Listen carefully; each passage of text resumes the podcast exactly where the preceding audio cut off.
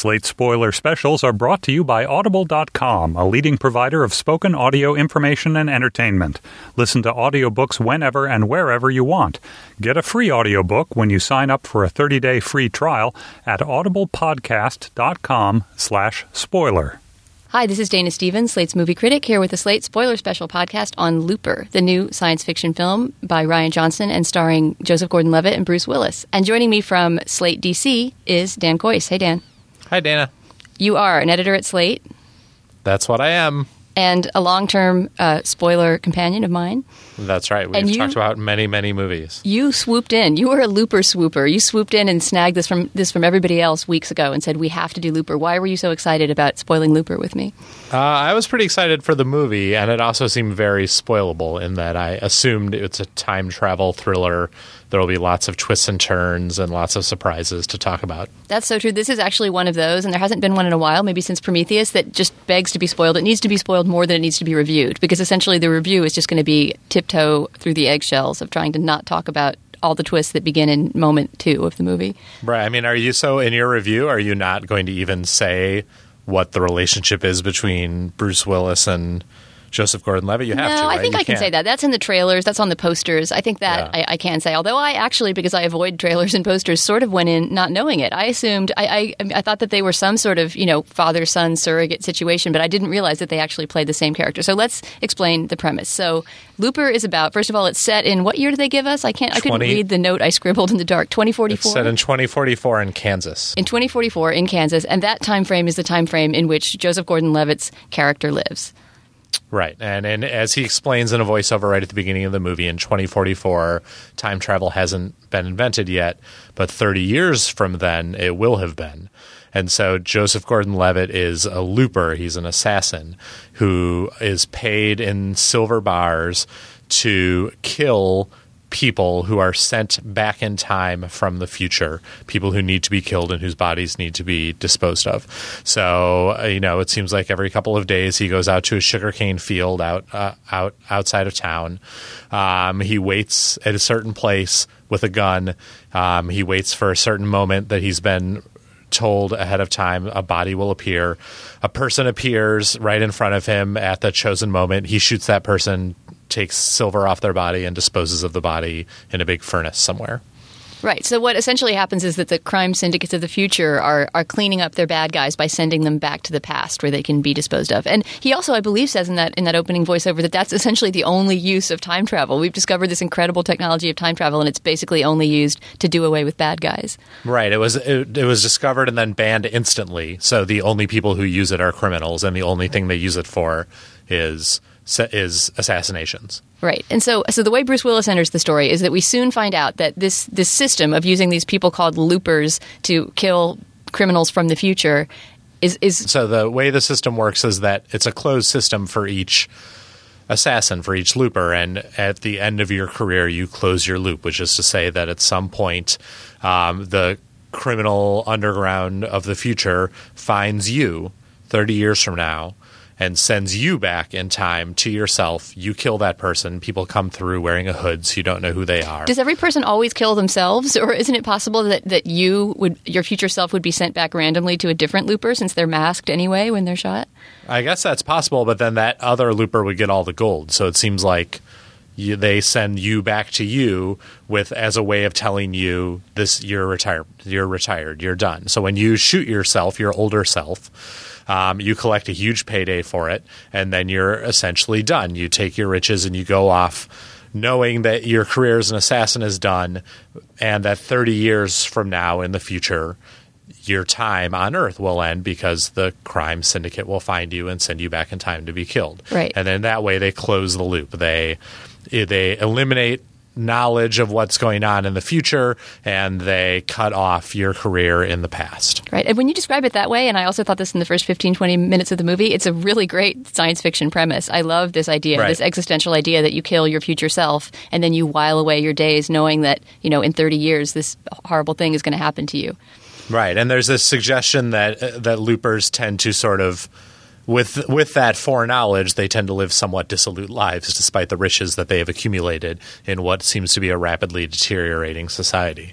Um, and so we know that loopers are sent back their future selves to kill, and in fact we see the results when one of them does not, when one of them fails to kill his own future self. He's uh, a guy named Seth, played by Paul Dano, um, and he – Uh, he, in a moment of weakness, does not kill his future self. He recognizes him because of a song he's singing when he's sent back in time. Oh, can I just you, jump in and say that was one of the yeah. first moments that I thought the movie started to not deliver on all the promise that it had. The moment that Paul Dano, who's who's one of Joseph Gordon-Levitt's best friends, although we don't see why because he seems like a total sniveling idiot, but he can't kill his future self because his future self comes back unmasked, I think, right? No, no, no, he's masked, but he's singing he's an old song, singing a song that reminds Paul Dano of his infancy and his, his parents, right? And that would be such an incredible moment to capture on film, but it's only described in a story by Paul Dano to Joseph Gordon-Levitt. And that seemed to me like, as long as this movie's jumping around in time frames and showing us whatever it wants to show us, why wouldn't it show us that scene? Uh, I think my hunch is that because they wanted to save that moment of showdown between a person and their future self for when it actually matters more for the story, which right. is when a few minutes later when Joseph Gordon-Levitt goes to a sugarcane field, and at eleven thirty, the moment the person is supposed to come through, something clearly has gone wrong. It, the person doesn't come through, and Joseph Gordon-Levitt gets a little fidgety. He looks at his watch, and then a few minutes later, Bruce Willis appears in the spot where the victim always appears, but he's not wearing a hood, and he looks right at Joseph Gordon-Levitt, and he eventually escapes, not because Joseph Gordon-Levitt doesn't try to shoot him, but because he hesitates for just a moment. And it's Bruce Willis, so what are you going to do? And it's Bruce Willis, so Bruce Willis, you know, manages to get away. He turns his back so that when Joseph Gordon-Levitt, let's just call him Joe, when young Joe shoots his gun at um, the impact is taken by the gold bars attached to old Joe's back. And Joe uh, is the character's name as well, isn't it? Yeah. Joe's the yeah. character's name, yeah. Young Joe and old Joe. Um, and then old Joe flings a gold bar at him to knock him, knock the gun out of his hand, and then he punches him and knocks him out and escapes. Um, and so then the, the movie splits into multiple paths. One is that we're following the path of old Joe as he wanders through two thousand forty-four, Kansas, whatever city it is they're in, trying to escape and to enact the plan he has in his head for how to alter his own future. Um, and one is young Joe, who's trying to clean up the mess that he's made before the mob syndicate who employs him cleans it up themselves by killing him and old Joe. And then we also see several multiple futures and pasts. We see, for example, the future that Joe would have had if he had successfully killed himself, because in seeing that, we're seeing the past that old Joe, that Bruce Willis, remembers, the life that he lived for the thirty years since he stopped being a looper. Is that too complicated? No, I get that. Yeah, that's exactly yeah. right. You see, you see everything that happened in between the successful killing of old Joe, right? Right. And the uh, and and old Joe being captured thirty years later right. and sent back in time. And we should also mention at this point that there's a change in the future, the twenty seventy-four future that old Joe lives in, right? A kind of political change, or a change within the crime syndicate world, which is that this new terrifying crime lord has taken over called the Rainmaker, who is reputed to have all kinds of crazy telekinetic powers and to be able to essentially kill anyone he wants with his mind, right? Well, and they don't really tell us that. They simply tell us the effects that he has had, which is that he took over the five biggest cities Uh, in the crime syndicate world in like a year and a half, which, as Joe says, that would take an army, but he did it all by himself, and no one knows how exactly. Later, we find out that it's by telekinesis, but we don't know that, or we don't know that early on. Right, that's true, we, that's true. We do know that there is, has been this mutation um, that has caused people to become a certain percentage of the population, like ten percent, to be to be born mildly telekinetic. That is, they can, you know, lift up a quarter and float it around in their hand a little bit.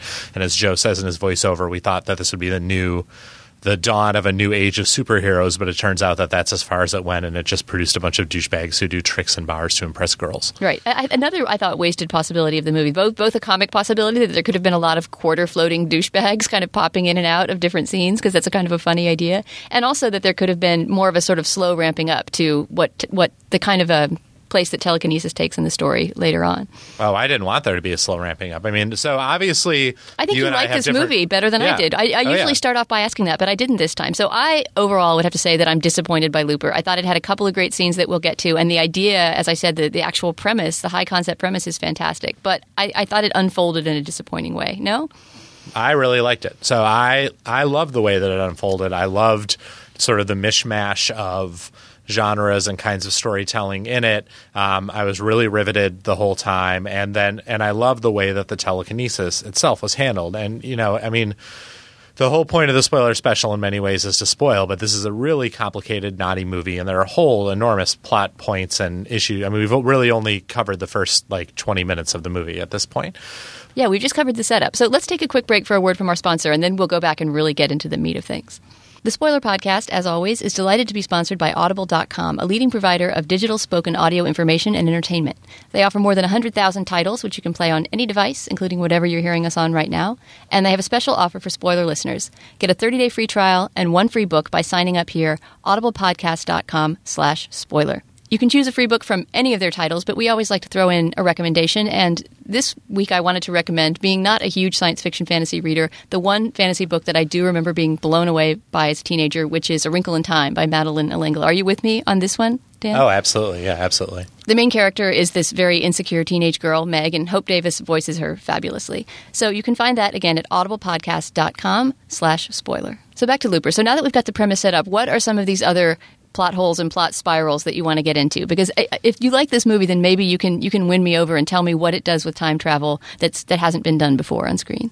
Oh, I don't think it really does anything with time travel that hasn't been done before on screen. I just really enjoy the things it does with time travel. I mean, it has it has fun with sort of the age-old, many of the age-old questions of, of time travel, right? Like, what happens if you meet your older self? Can you alter the past? What if you could go back in time and kill Hitler? Would you do it? What if Hitler was five years old and adorable, and maybe he wouldn't turn into Hitler? Who knows? Okay, let's get into the five-year-old Hitler, because that's sort of that's where the movie goes in its, its second half. It's a completely unexpected direction that I thought really weakened the movie. So there starts to be this um, relationship between Joseph Gordon-Levitt and this young farmer who lives on the other side of the sugarcane field. I guess she's a farmer, right? Is she supposed to be actually farming the cane? We never see yeah. her doing it. I mean, should we see her like like sending out a drone to lay pesticides? So I assume it's her cane, and she is in charge of that farm, and that's her sustenance. But she takes care of her son, um, whose name's Sid. Uh, and uh, Sid is a very troubled little boy who, um, when he was littler, witnessed the death of um, his who he believed to be his mother, but was actually his aunt, um, Emily Blunt's sister. Um, and he carries that with him, and it haunts him. Um And he often refuses to believe that Emily Blunt is actually his mom. He chooses to believe that the mo- that the woman he saw get killed uh, was his real mom. Um, but you know, he's very smart. He's very he's very forthcoming. He's good with machines and science, um, and he immediately gloms on to Joseph Gordon-Levitt, to young Joe, when young Joe young Joe comes to the farm. Um, on the run from the mobsters and the police that the mobsters have at their disposal. And his future um, self. And his future self. And young Joe waits there because his future self is on a hunt. His future self is on a hunt back here in two thousand forty-four for the Rainmaker, the person who will eventually become the Rainmaker, this horrible mob boss of thirty years in the future. He's got three names based on inside information he got from another ex-looper just before he was sent back in time. Uh, he's got the name of three like five-year-olds, basically, or six-year-olds, um, who are all born on the same day at the same hospital. And he knows that one of those three kids grows up to be the Rainmaker, so he has to decide what to do.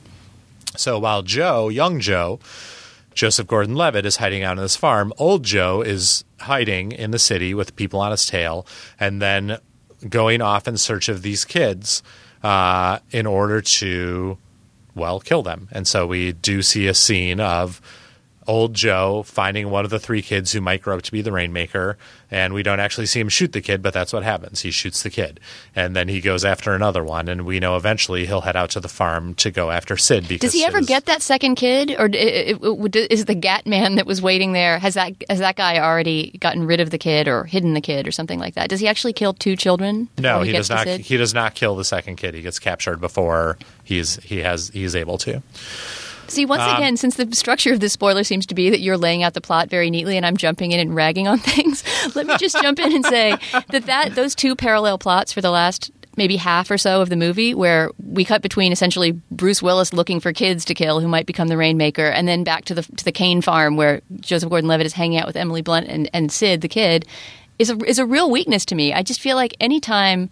Well, I guess it managed to work in Heat, right, in Michael Mann's Heat. But anytime you cast these two kind of giants together, not that Joseph Gordon-Levitt is a giant, but the idea of them being each other's past and future selves is really cool, and we want to see them interact, and we want to see what happens when you're face-to-face with your future self. That barely happens in the movie, and I found that really disappointing. There's this one great scene in a diner where the two just of them actually like meet Heat. And talk. Just like Heat. It's the Heat. It's, it's Heat syndrome, the two yep. giants in a diner. And there's so many great gags in that scene in the diner. There's so many clever ideas about time travel. There's so many just f- funny jokes.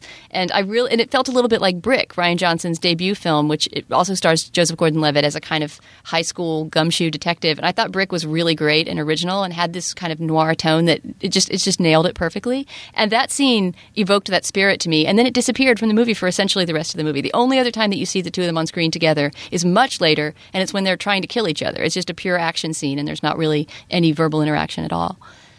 Uh, I mean, I did. I don't know that I would have wanted a whole movie of them cracking jokes across the table from each other at a diner about how one is the older version of the other one. Not always cracking jokes at a diner, but I just felt like the two of them, once they were in the same temporal universe, needed to interact a little bit more. I was really bored by the scenes of, of Bruce Willis off doing his thing. And, well, okay, go on, go on. Go on with your summary, and then I'll jump in on something else that bothered Dana, me. Dana, it sounds to me like you wanted this to be like My Dinner with Andre, except for My Dinner with Me.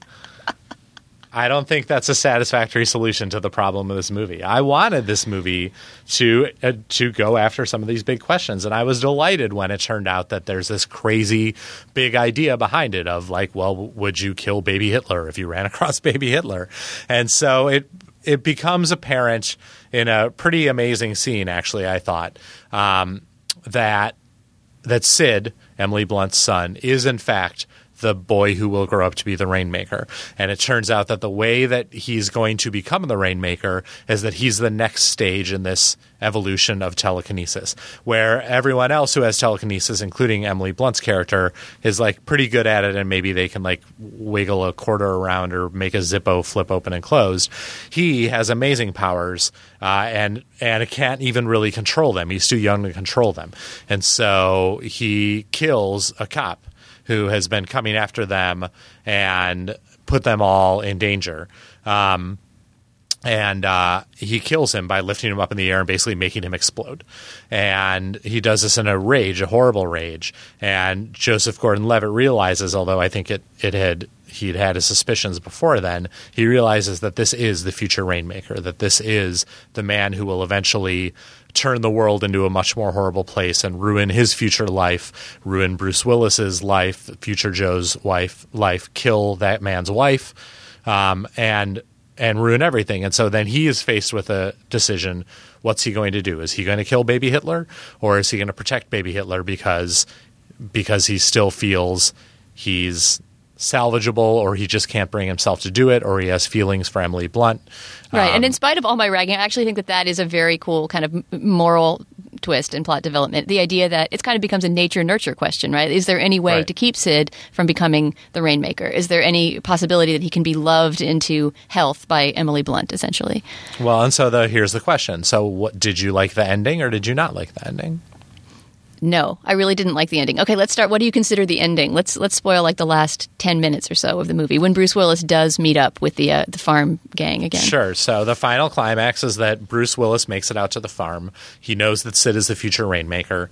Um, Joseph Gordon-Levitt has made the decision to protect Sid and to protect Emily Blunt. Um, but Joseph Gordon-Levitt gets... I mean, he, Bruce Willis gets past him, basically. And so there's a showdown in a cut-down cane field. And... for one moment, Sid begins to use his powers on – he begins freaking out and becoming terrified and is about to use his powers on Bruce Willis and maybe everyone, maybe everything around him. Um, but Emily Blunt talks him down, and in that moment they connect, and he accepts that she's really his mother, and he clings to her in a very in a very loving and touching fashion, I thought. Joseph Gordon-Levitt drives up. Um, he has a gun that is not accurate from long distance, and he sees Bruce Willis stalking the boy and Emily Blunt. He's about to shoot her to get her out of the way so he can shoot Sid. And Joseph Gordon-Levitt sees the future. He sees what will happen to Sid if this happens. He sees a boy who already saw one mother killed before his eyes. Granted, he did it in a moment of terror and telekinesis. He's about to see another mother get killed before his eyes. He's about to go off and live on his own. Uh, you know, there's a shot of him riding the rails with his face covered in blood, miserable and alone. And he knows that that is the boy who's going to turn into the Rainmaker, the boy who endured those traumas. And he also knows that if he can avert those traumas, if he can avert Emily Blunt getting killed, if he can maybe give Sid a life where he's brought up in a loving home the way Joseph Gordon-Levitt's character, young Joe, wasn't, maybe he can avoid that future. Maybe he doesn't turn into the Rainmaker. Maybe things turn different. But he can't kill Bruce Willis. He's too far away. And so in a split-second decision, he turns the gun on himself and he shoots himself and kills himself instantly. And Bruce Willis winks out of existence, and that's it. They're gone. And we get the sense, at least from the last second of the movie, uh, with the boy sleeping peacefully in a bed and the screen fading out to white, that maybe he doesn't turn into the Rainmaker. Maybe the entire future of the world has been altered, and maybe it doesn't become as shitty a place as it did in the world of old Joe. Right. So he sacrifices himself, essentially, for the good right. of, of humanity and the future. Right. And of Emily Blunt and of Sid. And I mean, it's hard to tell if he's really thinking about the future or humanity, or if he's just thinking about this woman who he likes and this boy who he sees himself in. So why didn't you like it? It sounds awesome to me when I say it out loud. Yeah, actually, our producer is nodding along and giving a thumbs up like that sounds completely awesome. So I'm outvoted by everyone in the room.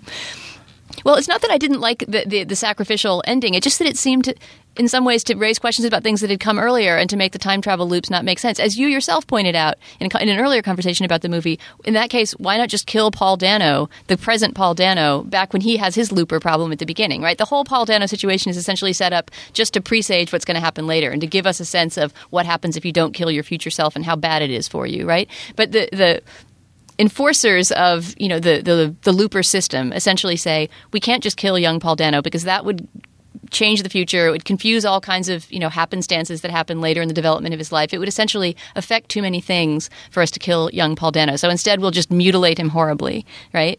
Right.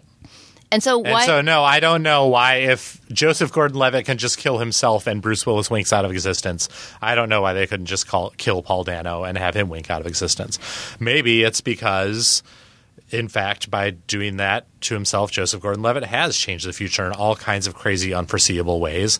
And as those gangsters may have been worried about if they kill Paul Dano, maybe they wink out of existence too. Maybe their lives don't end up the same way that they wanted them to wind up. Maybe the future gets completely fucked up and loopers never happen, as in fact is potentially the case uh, with with young Joe and old Joe dying simultaneously. But no, it's not like one hundred percent totally clear, and I do think that that's a big hole. But nevertheless, I was not thinking about that at the moment that it happened. While I was watching this movie, I was just thinking that is a totally unexpected and amazing and fascinating ending and a solution to this puzzle that Rian Johnson has created. In the end, I think that's why I like this movie so much. It's not really a thriller, although it has thrilling moments.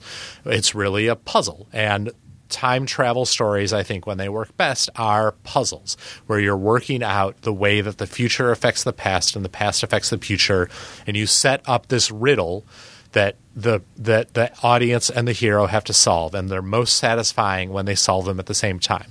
Back to the Future is a really different movie than that, but it does the same job. It creates this riddle about what Marty McFly has to do, and there's a great deal of pleasure for me in seeing the way that riddle gets solved, and that's right. What I really liked about Looper, too. This movie had a big identification problem for me. It didn't so much have to do with the, the cognitive puzzle of time travel as wh- how can we keep identifying and caring about these characters, right? The very, very first thing you see young Joe doing is blowing people away at close range while they're wearing execution-style masks, kneeling on tarps in the middle of a cane field, right? I mean, it essentially looks like he's an enforcer. He's a torturer. And even though he is tortured about it as well, it's just it, it would, the movie would have to do, do a lot of work to get us to, to care about his character and root for him. And Bruce Willis, same thing, right? Even after the diner scene, in which in addition to kind of nattering about time travel and talking about how he's not going to get into it because he doesn't want to start diagramming it with straws on the table. I love that line. Bruce Willis also kind of gives this very uh, humanistic speech to his younger self, kind of saying, basically kind of saying like, you're a nihilist asshole and you've got to pull yourself out of it and start caring about something, right? And one day you're going to meet a woman who's going to love you and sort of setting up, you know, here are some things in life to value. And then the next time we see Bruce Willis, he's running around shooting five-year-olds. Granted, he's not happy about it, right? But I just didn't feel like there was a lot of, uh, I didn't feel like there was much moral weight to the universe of this movie.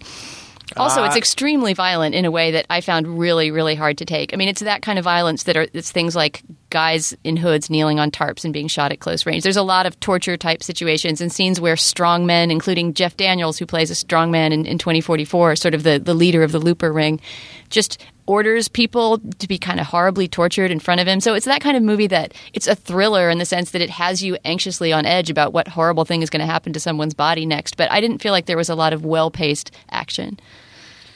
Uh, I mean, I guess the moral weight of it didn't bother me because I understood that this is the universe that we're living in. This is not a universe where that many moral people exist. And Uh, and so, but shouldn't the the protagonists of the movie that try to get us out of this universe? I mean, obviously, it's a dark, nihilistic, dystopian universe. That's the point of it. I'm not saying like why isn't everybody like in a Teletubbies episode or something? But these this character, this these two characters or one character, young Joe and old Joe, are supposed to be the people that are going to get us through this and get us out of it somehow. And I guess I just felt like, fine, it can be their job to be these nihilistic executioners, but then they've got to have a crisis of conscience about it or, or talk about it or something. This is just me being my dinner with me again, I guess, but uh, but I mean, I guess what we're meant to feel about young Joe is that what we're we're not rooting for young Joe as he is. We're rooting for young Joe to change, right? We're you, rooting for him to turn into old Joe, but even better. We're rooting for him to learn these things that old Joe learned much later in life. You know, the the so the parallel path we see the the. The future we see that old Joe takes at the very beginning of the movie when you see how his life would have been if he'd just killed himself when his loop was closed. And then he goes off to Shanghai and he spends his silver and he runs out of money early and he becomes an enforcer and a hitman for the real and a drug like addict. The Shanghai mob and a drug addict.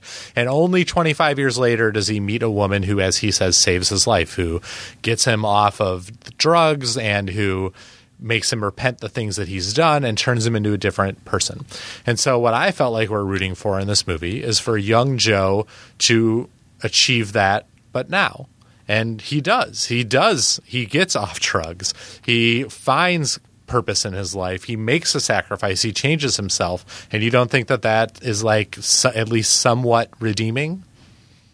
Yeah, I guess we are supposed to feel that, that young Joe is redeemed by the end. I just, I, I, I, it never came out in the dialogue. It never really came out in a scene with Emily Blunt. I mean, I guess it was just, it's just something that we're supposed to know at the moment he sacrifices himself at the end.